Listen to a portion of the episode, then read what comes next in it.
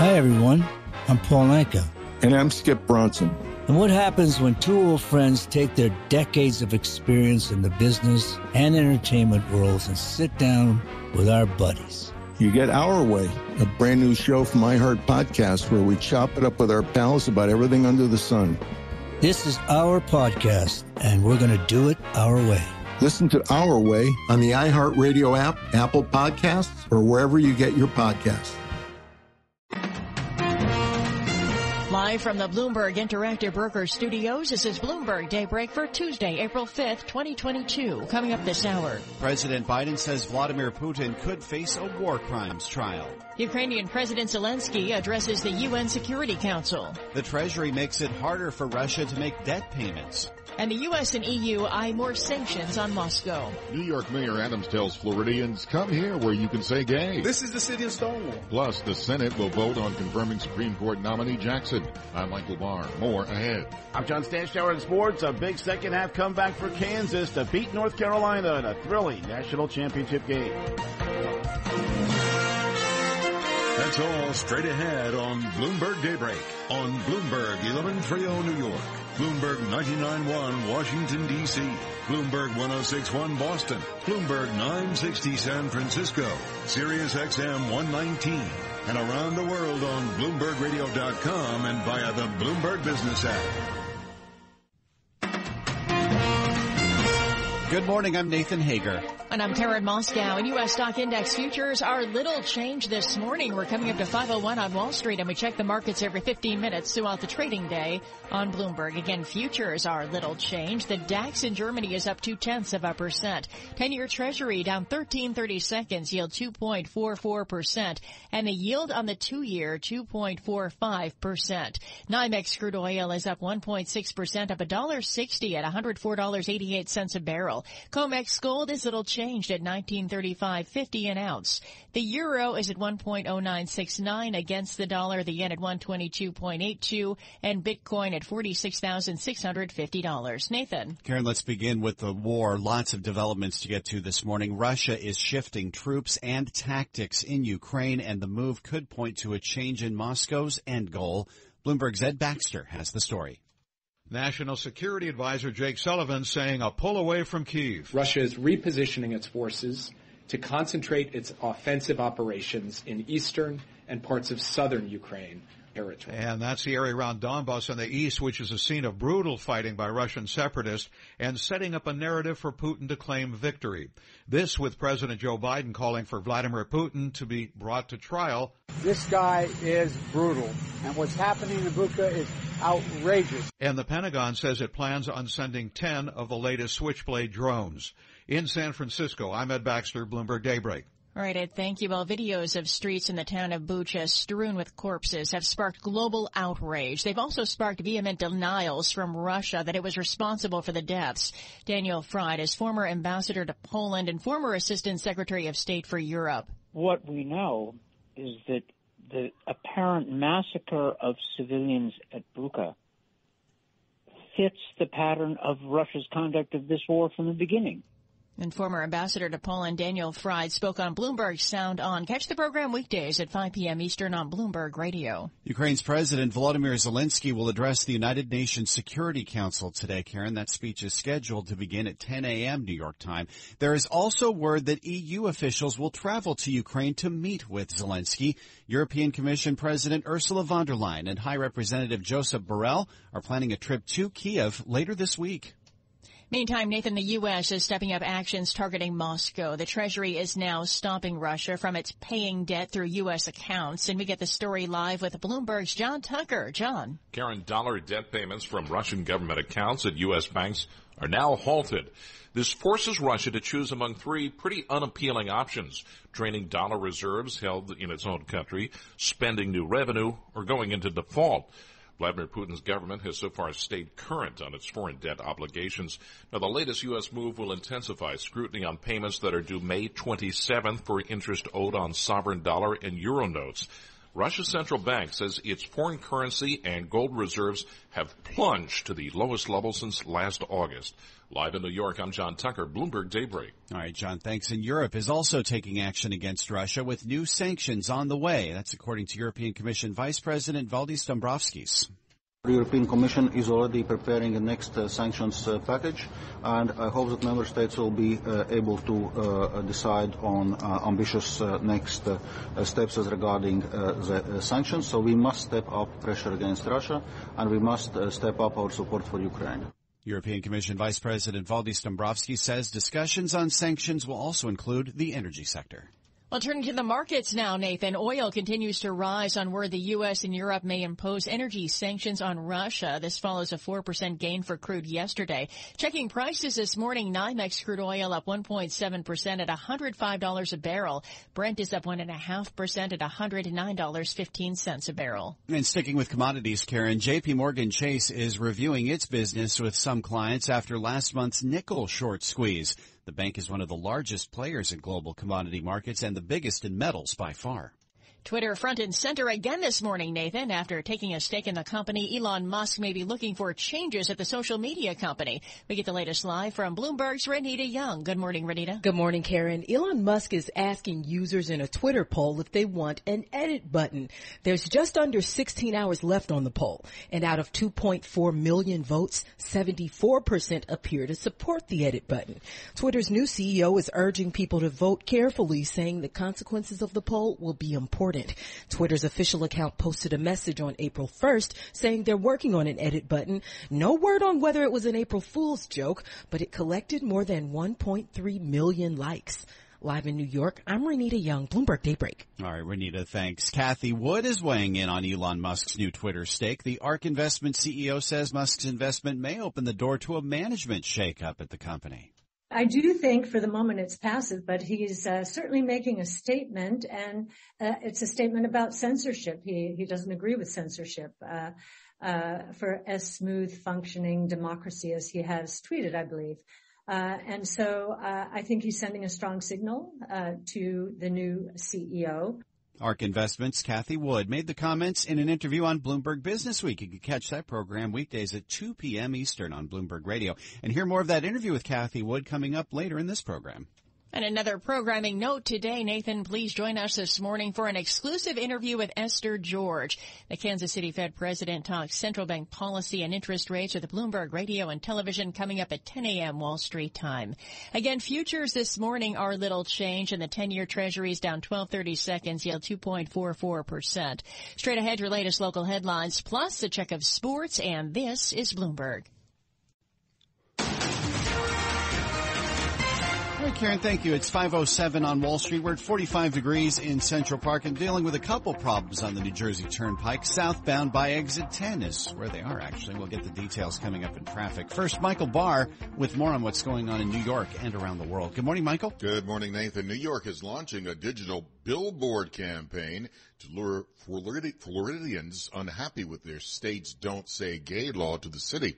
Mayor Eric Adams announced the billboard supporting LGBTQ visibility will be displayed in five major markets in Florida for eight weeks. This uh, political uh, showmanship of attempting to demonize a particular group or community is unacceptable. And we are going to loudly uh, show our support and say to those who are living in Florida, listen, we want you here in New York. Mayor Adams went on to say New York is the city of Stonewall the announcement came one week after Florida Governor Ron DeSantis signed a bill into law that forbids instruction on sexual orientation and gender identity in kindergarten through third grade. A 61-year-old New York City woman was shot and killed by a stray bullet in front of a grocery store in the Bronx last night. Police say the innocent bystander was walking when she was struck in the back by the stray bullet. NYPD Commissioner Keechant Sewell. Another act of senseless violence on the streets of this city. Mindless shootings with no thought or fear of the consequences. Commissioner Sewell says they will spare no resources to bring those responsible for the violence to justice. Republican Senators Lisa Murkowski and Mitt Romney said they would vote to confirm Judge Ketanji Brown Jackson to a seat on the U.S. Supreme Court.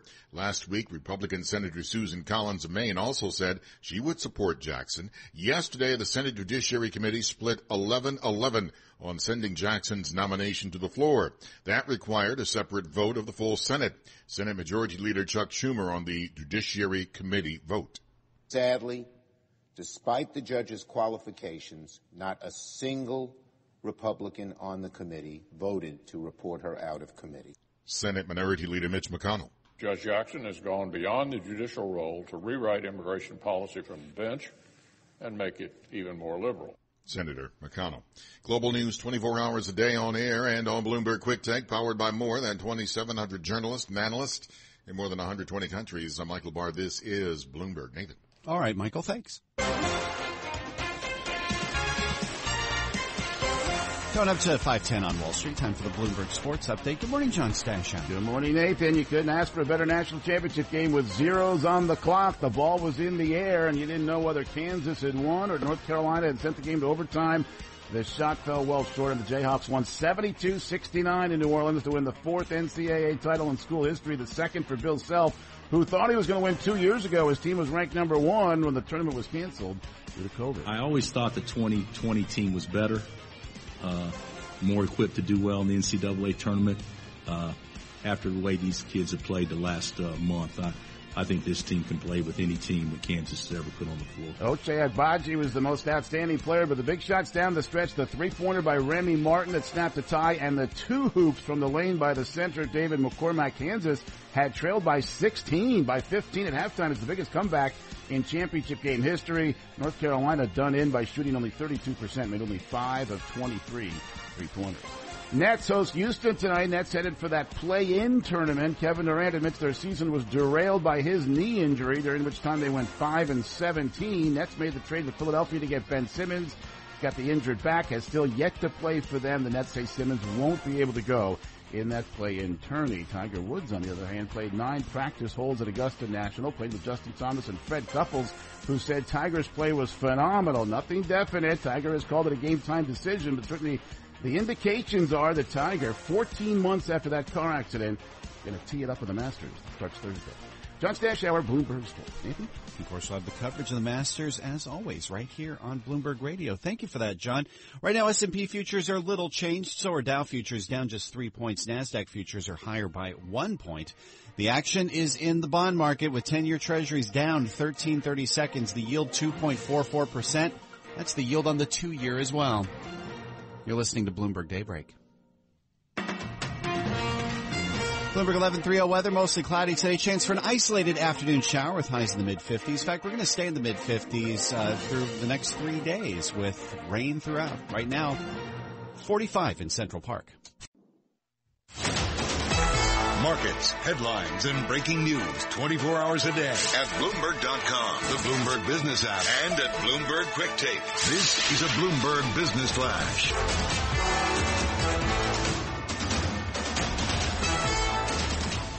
And I'm Karen Moskow. European stocks are rising this morning. U.S. stock index futures are little changed. Oil gaining as investors evaluate the prospect of tougher sanctions against Russia. Bonds are retreating amid deepening concern about inflation and the policy response. We check the markets every 15 minutes throughout the trading day on Bloomberg. S&P futures, again, little change this morning along with Dow and NASDAQ futures. The DAX in Germany is up about two tenths of a percent. 10-year treasury down 1230 seconds, yield 2.44%. The yield on the two-year, 2.44% as well. NYMEX crude oil is up 1.8% of $1.85 at $105.14 a barrel. COMEX gold is a little changed at 1932.80 an ounce. The euro 1.0982 against the dollar. The British pound 1.3139. The yen at 122.72. And Bitcoin this morning is higher, up seven tenths percent at forty-six thousand six hundred thirty dollars. That's a Bloomberg Business Flash. Now here's Michael Barr with more on what's going on around the world. Michael, good morning. Good morning, Karen. Ukrainian President Volodymyr Zelensky will address the United Nations Security Council today. The U.S. said it might impose further sanctions this week on Moscow as the world's attention focused on Ukraine, saying that Russian troops executed civilians in Bucha and other towns. Russia denies its forces killed civilians. Three Republican senators joined Democrats to force Judge Jackson's Supreme Court nomination out of the Senate Judiciary Committee after a vote there ended in a tie. Kansas has won the NCAA men's basketball title by engineering the greatest second half comeback in finals history. The Jayhawks turned a 16 point second half deficit into a 72-69 victory over North Carolina. In the NHL, the Bruins won in overtime against the Blue Jackets 3-2.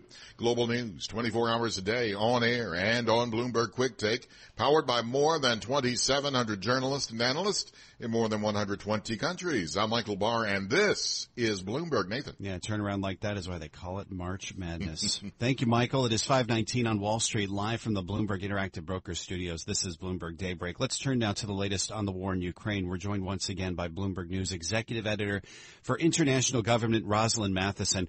Roz, good morning. We've had some pretty significant developments in just the last few minutes, including this word from the European Commission that President Ursula von der Leyen and High Commissioner Joseph Borrell are planning to visit Kiev in the next couple of days here. And of course, this comes after the horrific images we've seen of apparent mass civilian deaths near Ukraine in the city of Bucha and other places. What kind of signal does this send that the European Commission, these uh, high ranking leaders, are now going into what is essentially a war zone.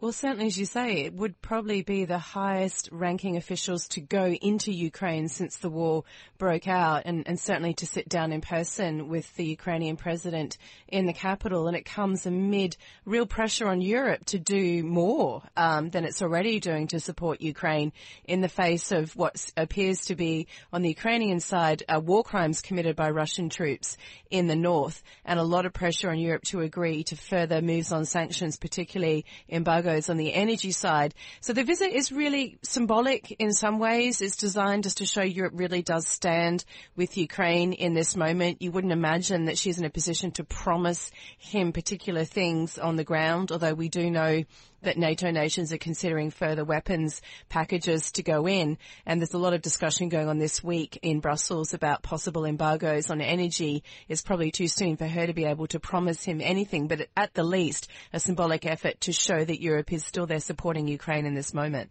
And you have to think, Roz, that uh, as President Zelensky prepares to address the UN Security Council later this morning, that there's going to be even more pressure brought to bear, not just on the European Union, but on the U.S. to do more on the sanctions front and on the military aid front as well.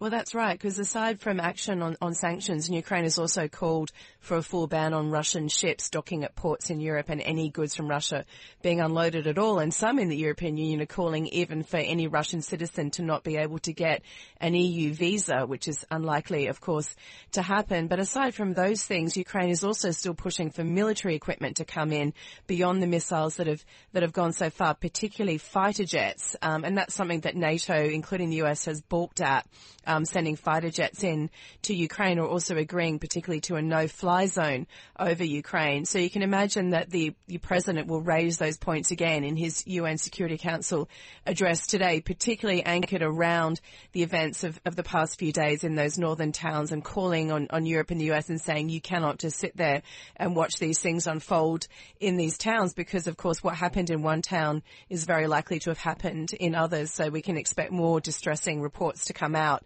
in the coming days. So you'll probably get an extremely heartfelt appeal by the Ukrainian president to the UN Security Council later today. And we heard from President Biden yesterday, as well as National Security Advisor Jake Sullivan, hinting at even more sanctions against Russia, including some targeted at the energy sector, beyond a full ban on oil and gas purchases from Russia. What could energy related sanctions against Russia look like at this point? Well, it's really those big three things, which is gas, oil, and coal. Um, and Europe's really on the hook for all three of those. The US has moved further than Europe so far on the energy front, and it's been the big economies of in Europe, particularly Germany, which is so reliant on Russian gas, saying if we do this all of a sudden, it's going to be too much of a shock for our economy and therefore an economic shock for Europe as well. So it's those three things. Can we get movement at least on one of them, potentially coal, for example? Would they be willing to discuss that? Maybe coal and oil and you leave gas for later. Um, but certainly you would expect that they have to sort of signal that they're going to move faster to wean themselves off uh, Russian gas um, than, than they've said, which is really the end of the year. So possibly action on coal in particular. We should look for that. But um, gas is really the big one, and that's the hardest one, of course.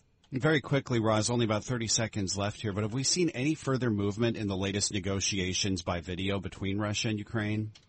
Well, we only know that uh, Russia says that talks were ongoing. There's been no clarity about video talks yesterday, if they were even held and if anything was resolved. Certainly, talks will probably continue towards a ceasefire, but you imagine what we're seeing in the north of Ukraine makes it even more complicated to get to a broader peace deal because the Ukrainian president is in a position where he cannot be seen to be giving any territory away. So complicating that, that broader conversation for down the track. Yeah, certainly feels that way. As always, Roz, thank you for keeping us up to speed. Rosalind Mathis our executive editor for international government at Bloomberg News. Right now, S&P futures are down two points. Dow futures down 16, Nasdaq futures down seven. So little change as far as equity futures go. The 10-year Treasury though down 14 30 seconds. The yield 2.44 percent. Yield on the two-year now just a touch higher than the 10-year at 2.45. Bloomberg 1130 weather, mostly cloudy today. An isolated afternoon shower possible with highs near 55 degrees. The rain will end by tomorrow afternoon with highs near 55. Rain returns Thursday. Right now, 45 in Central Park. Broadcasting live from the Bloomberg Interactive Broker Studio in New York. Bloomberg 1130 to Washington DC. Bloomberg 99.1 to Boston. Bloomberg 1061 to San Francisco. Bloomberg 960 to the country. Sirius XM channel 119 and around the globe. The Bloomberg Business app and BloombergRadio.com. This is Bloomberg Daybreak. It's 5.30 on Wall Street. Good morning. I'm Nathan Hager. And I'm Karen Moskow. We're just about four hours away from the open of U.S. trading. Let's get you up to date on the news you need to know at this hour. Ukrainian President Vladimir Zelensky will address the UN Security Council this morning. His remarks come as the world reacts to graphic images of civilian deaths in the city of Bucha. Russia denies responsibility for the deaths. Meantime, President Biden is calling on President Vladimir Putin a war criminal. We have to gather the information we have to continue to provide Ukraine with the weapons they need to continue the fight, and we have to gather all the detail so this can be an actual have a war crime trial. President Biden is also promising more sanctions. National Security Advisor Jake Sullivan says they'll be announced this week and will include economic pressure on Russia. Well, the U.S. Treasury is also ramping up pressure on Moscow, Karen. Now it's stopping Russia from paying debt through its U.S. accounts. Let's get that story live from Bloomberg's John Tucker. John. Nathan, the move will force Russia to drain its dollar reserves, spend new revenue, or go into default. It further ratchets up pressure on Vladimir Putin to end his invasion of Ukraine. The latest move will intensify scrutiny on payments that are due May 27th for interest owed on sovereign dollar and euro notes. Russia's foreign currency and gold reserves have plunged to the lowest level since last August. Live in New York, I'm John Tucker, Bloomberg Daybreak. All right, John, thank you. Well, turning to the markets now, oil continues to rise on word the U.S. and Europe may impose energy sanctions on Russia. That follows a 4% gain for crude yesterday. Checking prices right now, NYMEX crude oil is up 1.5%, up $1.55 at $104.83 a barrel. Brent is up 1.4% at $109.07. And another commodity related news this morning, Karen. JP Morgan Chase is reviewing its business with some clients after last month's nickel short squeeze. The bank is one of the largest players in global commodity markets markets and the biggest in metals by far. Well, Twitter is front and center again this morning, Nathan. After taking a stake in the company, Elon Musk may be looking for changes at the social media company. We get the latest live from Bloomberg's Renita Young. Good morning, Renita. Good morning, Karen. Elon Musk is asking users in a Twitter poll if they want an edit button. Now, there's about 15 hours left on the poll, and out of almost 2.5 million votes, 73% appear to support the edit button. Twitter's new CEO says the consequences of the poll will be important and urges people to vote carefully. Live in New York, I'm Renita Young, Bloomberg Daybreak. All right, to thank you. And futures this morning, they're little change to lower. The 10-year Treasury down 13.30 seconds, yield 2.44%. Straight ahead, your latest local headlines, plus a check of sports. This is Bloomberg. Okay, Karen, thanks. It's 533 on Wall Street. We're at 46 degrees in Central Park. We've got an accident on the southbound FDR Drive at 106. Details coming up in traffic. First, Michael Barr with more on what's going on in New York and around the world. Michael? Thank you very much, Nathan. New York City is launching a digital billboard campaign to lure people in Florida who are unhappy with their state's Don't Say Gay law to the Big Apple. Mayor Eric Adams says the billboards supporting LGBTQ visibility will be displayed in five major markets in Florida for eight weeks. We are in unison with you and your right uh, to uh, have uh, self-identification, your right to be uh, live the lifestyle and live uh, the lives that you choose to live without any form of harassment. Last week, Florida Governor Ron DeSantis signed a bill into law that forbids instruction on sexual orientation and gender identity in kindergarten through third grade. LGBTQ groups have condemned the legislation, saying it will marginalize LGBTQ children and families. As Democrats move toward confirming Judge Ketanji Brown Jackson to the U.S. Supreme Court by the end of the week, Three Republican senators have announced they plan to join Democrats to confirm her to the nation's highest court. Susan Collins, Mitt Romney, and Lisa Murkowski joined Democrats to force Judge Jackson's nomination out of the Senate Judiciary Committee after a vote there yesterday ended in a tie. The House panel investigating the Capitol attack is backing away from a bid for the testimony of the former vice president. Select Committee Chair Benny Thompson says the panel will not subpoena Mike Pence for his testimony.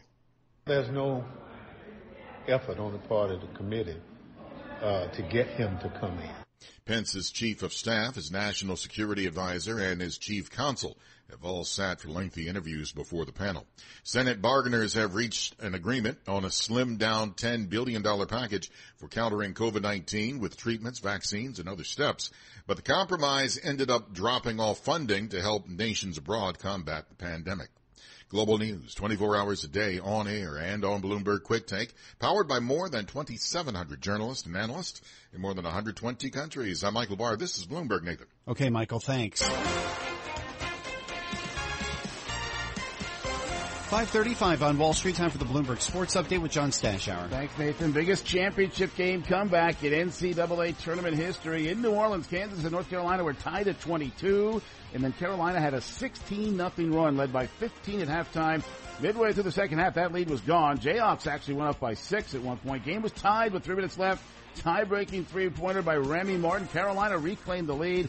David McCormack hit a shot to put Kansas back on top, and then he hit another to put them ahead by three. Carolina had a chance after a Kansas turnover. Caleb Love's game time three fell short. The Jayhawks won a thriller 72-69, fourth title in school history. They also won in 1952, 88, and 2008. Bill Self coached that team also to a comeback victory. I did tell him before the uh, the half was over. I said, which would be harder, being down nine with two minutes left, or being down 15 with 20?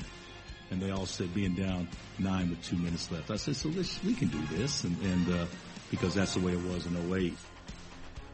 Carolina denied a seventh title, feeling heartbreak much like six years ago when they lost to Villanova at the buzzer. Carolina was plus 20 rebounding, but Love, RJ Davis, and Armando Bacot together shot 13 of 54. In Tampa, Yankees beat the Phillies. Aaron Judge hit a three-run homer. He's hit 414 this spring with four homers. Dom Smith, the three-run shot. The Mets and Astros finished in a tie.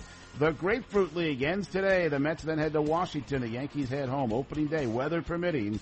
Thursday, Rangers visit the Devils tonight. Nets host Houston. John Stashower, Bloomberg Sports. Nathan? Okay, John, thanks. 537 on Wall Street. Time for the Tri-State Business Report. Here's Bloomberg's Ed Corey.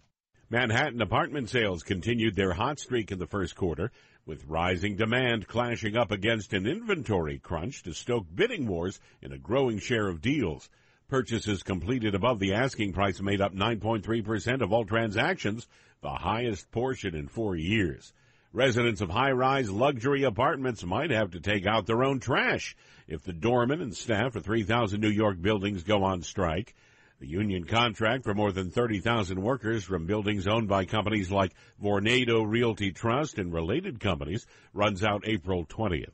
New Jersey's first company to take bets on competitive video games begins full operations this week after completing a trial run. London-based Esports Entertainment Group was approved for operations after a period of soft play while regulators evaluated its product. That's your Bloomberg Tri-State Business Report. I'm Ed Corey. Thanks, Ed. 538 on Wall Street. Bloomberg Radio is on the air from San Francisco to New York, London to Hong Kong. Let's check in with our global news team for some of the top stories heard on our 300 affiliate radio stations around the world. I'm Steve Potisk, and on 1010 Wins in New York, we're talking about how Manhattan apartment buyers are still dealing with bidding wars. I'm Courtney Donahoe on KRLD in Dallas. Exxon is signaling its highest profit since 2008 on upended commodity markets. I'm Ed Corey on WTAM in Cleveland. I'm reporting Kroger plans to build a grocery delivery hub in Oakwood. And those are some of the stories that our 2,700 Bloomberg journalists and analysts are working on this morning around the world. We're coming up to 539 on Wall Street. The following is an editorial from Bloomberg Opinion. This editorial was written by the Bloomberg Editorial Board. The U.S. government has long offered enticements to get Americans to save for retirement. Why, some might ask, should it be involved at all? There are two answers. First, people turn out to be pretty bad at thinking about the distant future. It seems our brains aren't wired for it. Second, the financial choices involved in retirement are uniquely complicated. Encouraging people to save more and helping them do it wisely would make a lot of Americans better off. But in recent decades, the U.S. system of retirement savings, such as it is, has shifted sharply toward an ethos of personal responsibility.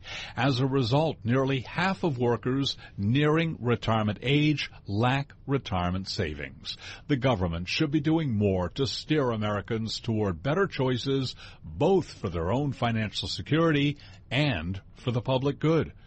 This editorial was written by the Bloomberg editorial board. For more Bloomberg opinion, please go to bloomberg.com slash opinion or OPIN go on the Bloomberg terminal.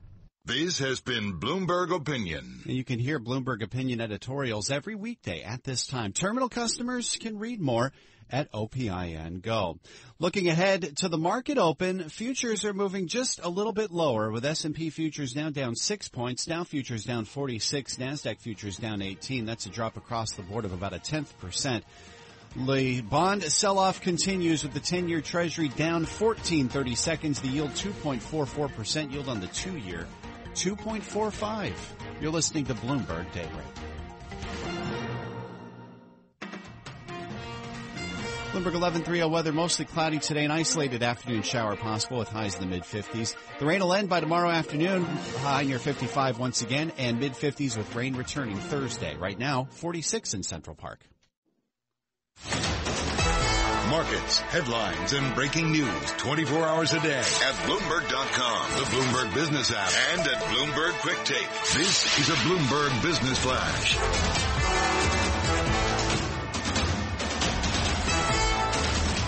I'm Karen Moskow, and European stocks are rising this morning. U.S. stock index futures have turned lower, while oil is gaining as investors evaluate the prospect of tougher sanctions against Russia. Bonds retreating amid deepening concern about inflation and the policy response. We check the markets every 15 minutes throughout the trading day on Bloomberg. S&P futures down 8 points, Dow futures down 58, NASDAQ futures down 27, the 10-year treasury down 13 30 seconds, yield 2.44%, and the yield on the 2-year 2.45%, and NYMEX crude oil is up 1.5% or $1.53 at $104.80 a barrel. That's a Bloomberg Business Flash. Now here's Michael Barr with more on what's going on around the world. Michael. Karen, thank you very much. Ukrainian President Volodymyr Zelensky prepares to talk to the UN Security Council today amid outrage over growing evidence Moscow soldiers deliberately killed civilians. Ketanji Brown Jackson is set to become the first black woman on the Supreme Court. The Senate voted 53-47 to discharge Jackson's nomination from the Senate Judiciary Committee, a procedural step made necessary after the panel deadlocked on its vote.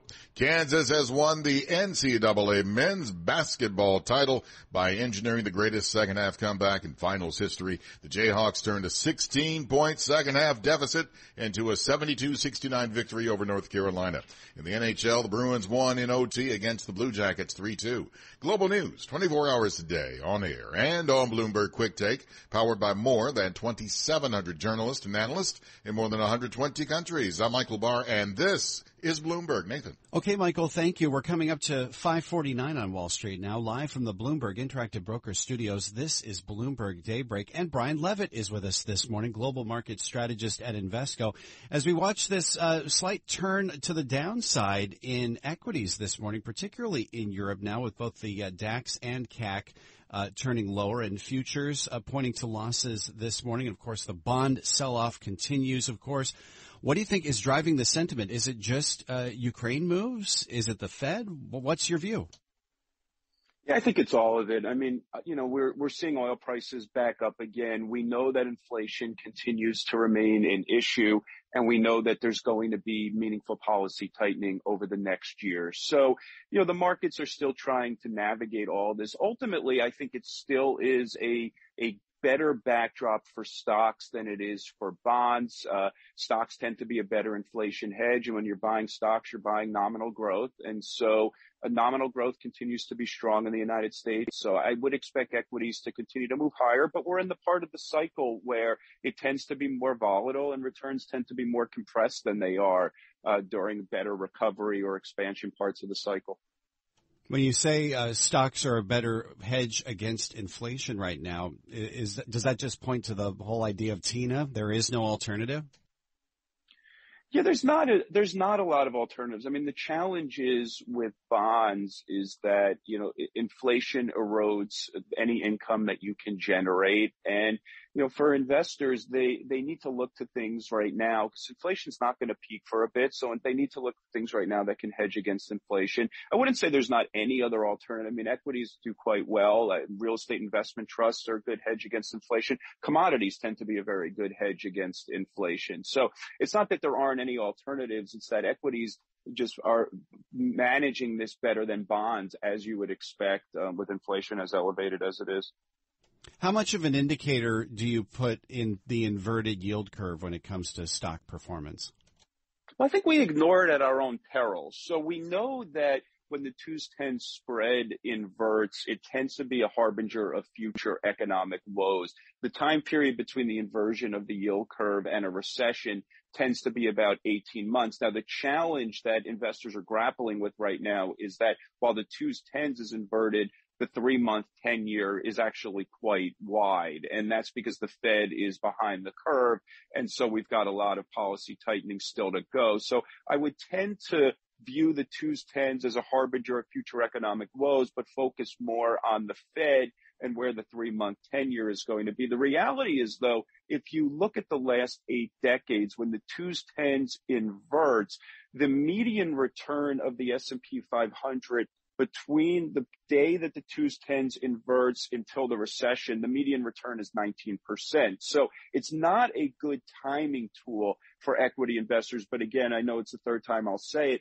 It's mm-hmm. a harbinger of future economic woes, not a timing tool for equity investors. Now, we've heard from a lot of analysts and uh, uh, folks like you say that the Fed is behind the curve. Do you expect that the central bank is going to try to get ahead somewhat by being more aggressive on rate hikes, doing something like a 50 basis point move next month or even more like that in subsequent meetings?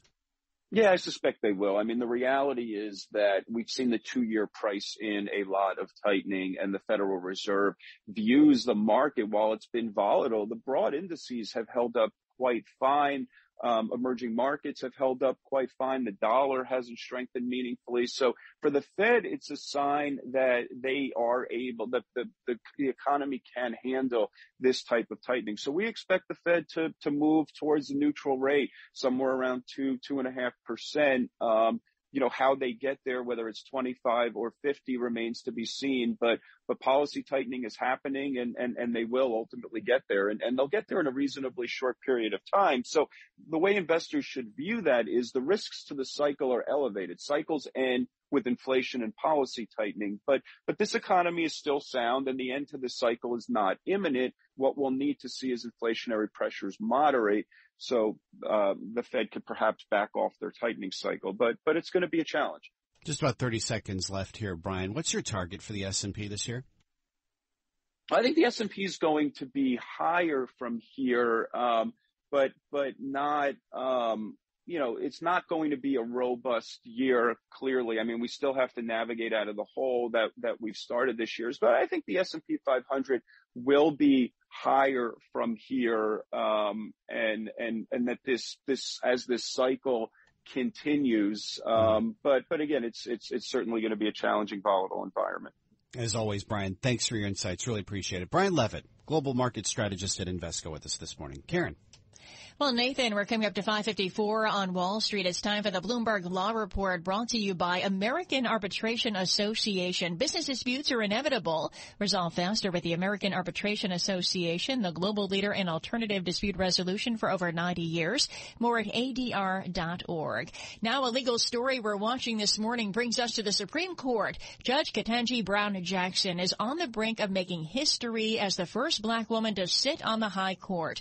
Republican Senators Lisa Murkowski and Mitt Romney join Republican Senator Susan Collins in saying they'll vote for Jackson. But the Senate Judiciary Committee remains deadlocked 11-11 down party lines on whether to send Jackson's nomination to the floor. It's the first time the committee has deadlocked in a Supreme Court nominee in three decades. For more on the matter, Bloomberg's June Grasso speaks to Carl Tobias, a professor at the University of Richmond Law School. What did you hear from the senators?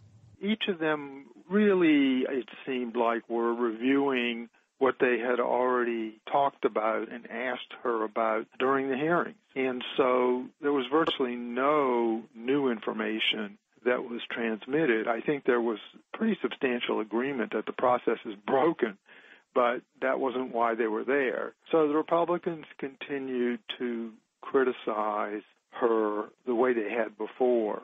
They all were relatively careful to say that she is a very nice person, that they liked her family, that she was well qualified. They had, didn't have questions about her qualifications, but that they disagreed with her on certain issues. A number of them criticized her as someone who would be an activist judge, though there isn't a lot of evidence of that on the lower courts where she served. But also, they were concerned that she might be soft on crime, though that's hard to discern from her record. Democrats were saying she's extremely well qualified and reminding everyone that this would be an historic appointment and that she clerked at all three levels of the federal judiciary, including for Justice Breyer. And that was all ground that had already been plowed. For the first time in three decades, the committee was deadlocked on a Supreme Court nomination. How significant is it that the Senate Majority Leader had to put the measure on the Senate floor discharging Jackson's nomination from the committee? The history is a little checkered because if you remember back fairly recently, both Bork and Clarence Thomas. Clarence Thomas had a tie vote in Judiciary Committee. Bork was voted down, but at that point, the Democrats agreed. and I think they had the majority to send them to the floor anyway and have a vote. And that is another sign that this is all changed because that's the relevant precedent, the most recent relevant precedent. So why not then go ahead and have the final vote? But I think because there's a tie and that custom's gone out the window, apparently, it means that you must discharge the person from committee. It really is just a procedural hurdle easily resolved, but it just takes more time. You have to have another vote on the floor to discharge her from committee, and you need a majority. And that's University of Richmond Law Professor Carl Tobias speaking with Bloomberg's June Grasso. Catch more of that interview plus analysis of the latest legal news by listening to the Bloomberg Law Show at 10 p.m. Eastern or subscribing to the Bloomberg Law Podcast. And attorneys can find exceptional legal research and business development tools at BloombergLaw.com. And sources tell Bloomberg the EU is planning to propose a mandatory phase out on coal imports from Russia in a direct response to reports that Russian forces committed apparent war crimes in Ukraine. Not just crossing the Bloomberg. Top stories straight ahead ahead. This is Bloomberg. Hi, everyone. I'm Paul Anka. And I'm Skip Bronson. And what happens when two old friends take their decades of experience in the business and entertainment worlds and sit down with our buddies? You get Our Way, a brand new show from iHeart Podcast where we chop it up with our pals about everything under the sun. This is our podcast, and we're going to do it our way. Listen to Our Way on the iHeartRadio app, Apple Podcasts, or wherever you get your podcasts.